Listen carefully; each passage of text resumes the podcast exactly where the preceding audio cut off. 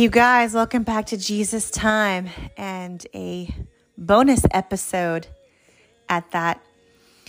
We are starting out this episode, this kind of different episode with the song Reckless Love because I experienced that today in such intimate and personal ways. I'll share with you what happened and why and where God was in it. And it was amazing and heart wrenching and overwhelmingly joyful and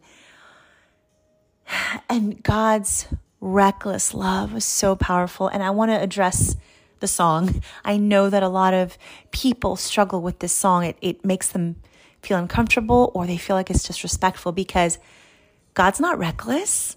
Reckless means a blatant disregard for the care and the safety of others. And that's the opposite of our God.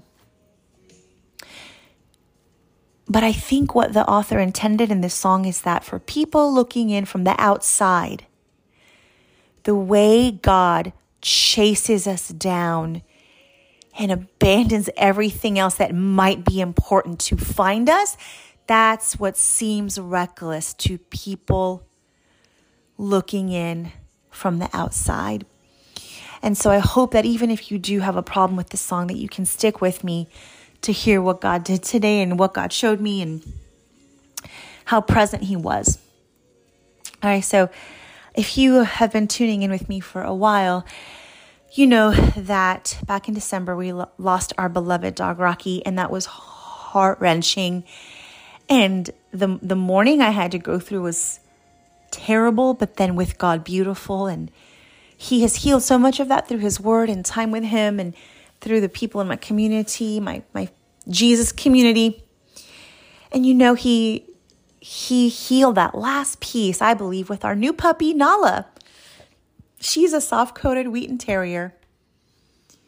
And you guys, she is she is stubborn and she is funny and she is dorky and she is clumsy. she she has been a delight.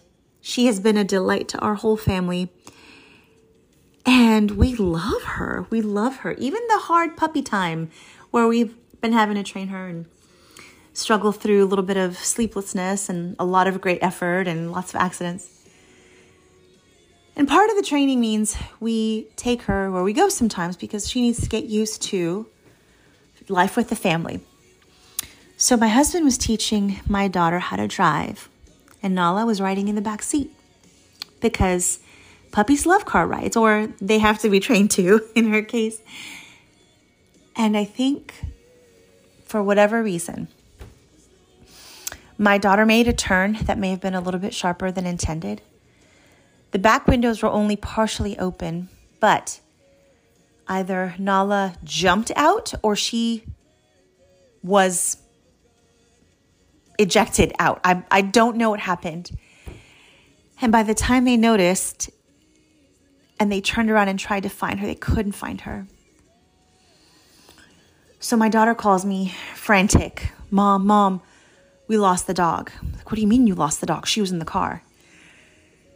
So I, it, it didn't even register at first. I was on the phone with a friend and then I thought, what? No, this can't be true. This can't be true. So I go back home and we are scurrying through all the things to figure out how to find this dog.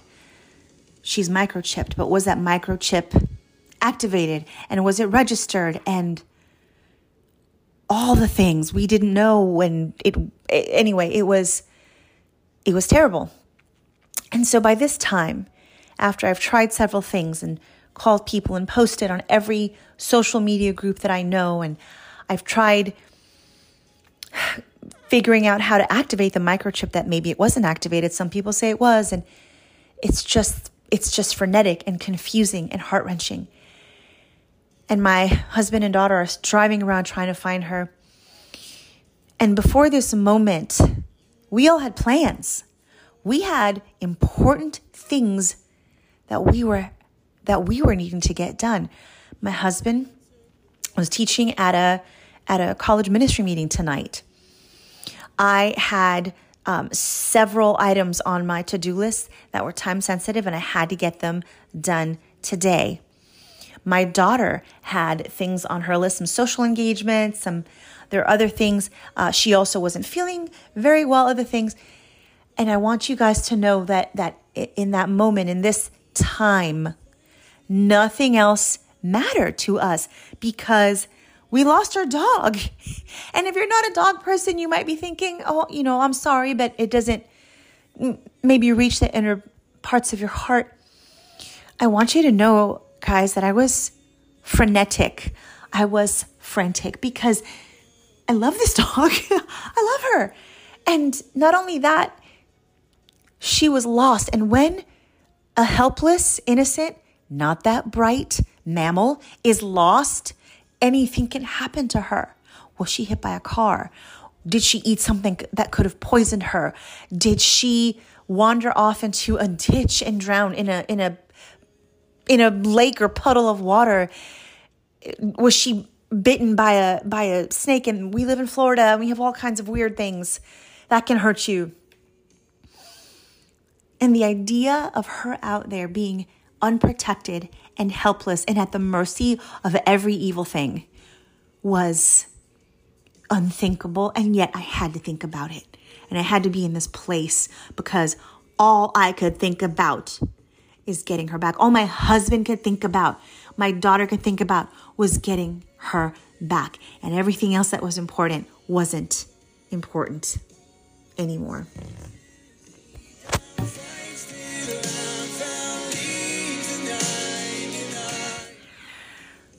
So I was driving down because after I did all the things I could here, I thought, well, I have to find her. So I'm I got in my car and I started driving down an area I thought she may have been. And I prayed very, very, very honestly to God, my Father. And I said this to him I said, Lord, I have no right to demand anything of you. And I know that delayed prayers are times for us to wait and learn from you. And I should be content in this waiting, but I am not. I am not. I am not. And I appeal to your heart as a father. I appeal to your heart as the benevolent, loving God that you are. I appeal to your mercy.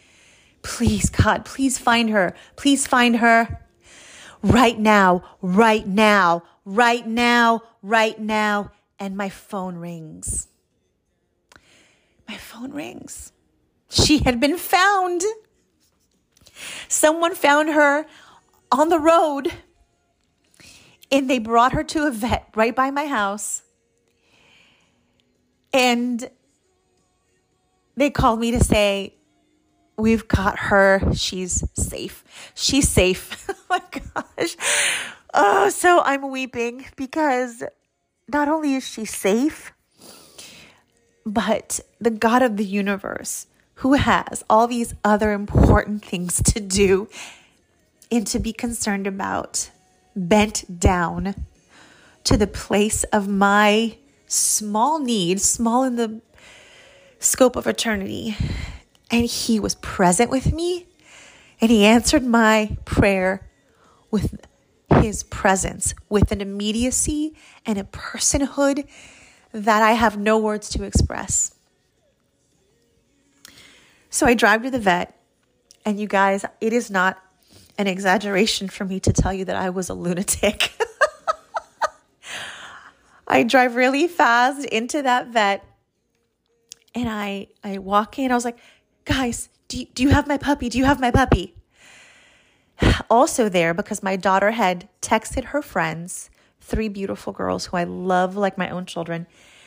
They happened to be in that area, so they showed up at the vet as well. And they asked me questions at the vet. They're like, well, do you have a picture of her? Do you know? Just to make sure that she's my dog. And guys, she was there. She had, they told me she was safe. She had broken off one of her nails and it was a little bloody. But other than that, she was fine. Not only was she fine, you guys, these vet techs and veterinarian, they were angels. They were angels. The Lord provided these people And they fed her and they gave her treats and water and they walked her outside and they let her play in the flowers and then they took pictures of her because they were delighting in her. And then the vet looked at her and gave her some pain medicine and some pain powder to put right on her wound. And you guys, these people loved my dog. God loved my dog through these people. So finally, I get her back, and of course, I'm crying. I'm hugging her, and she's fine. She's fine. A little, a little unsettled, but fine. And then the doctor's like, "Well, you you may want to get her some antibiotics." I'm like, "Yes, whatever you think, I'll just get it." And I get out my credit card, and they go in the back, and they bring out the medicine, and then they have the receipt, and they hand me the receipt, and they look at me and they smile, and they say, "It's been taken care of." And at first, I didn't understand what they meant, but I look at the receipt and it had the cost of the medicine. And at the very bottom, it said balance zero.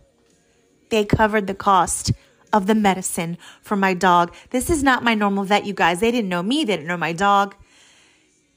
They just took care of my dog.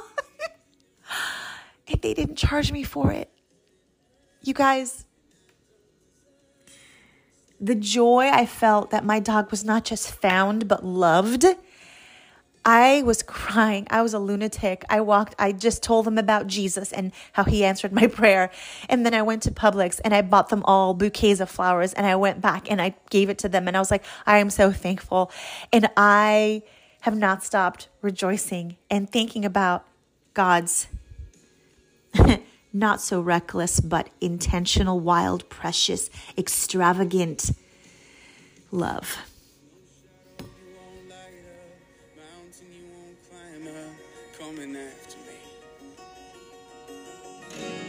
No wall you won't kick down, lie you won't tear down, coming after me. No shadow you won't light up, In the book of Luke, Jesus tells us exactly what this is. Luke 15 3. What man among you who has 100 sheep and loses one of them does not leave the 99 in the open field and go after the lost one until he finds it?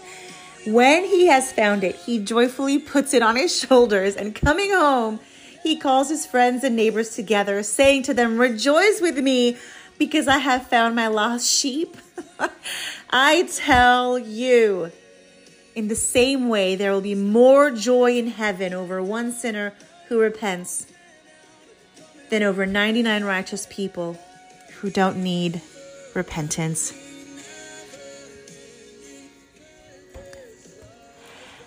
If my heart was this broken at the loss of my dog, and this overjoyed at finding her. What in the world must the heart of our God feel like when the people he loves are lost and when he is found? When they are found. oh my gosh. I will be meditating on this, guys. I hope you meditate on this for a while. I hope that we can understand God's love for us, God's passion for us. Praise be to God who left the 99 to find us. Love you guys.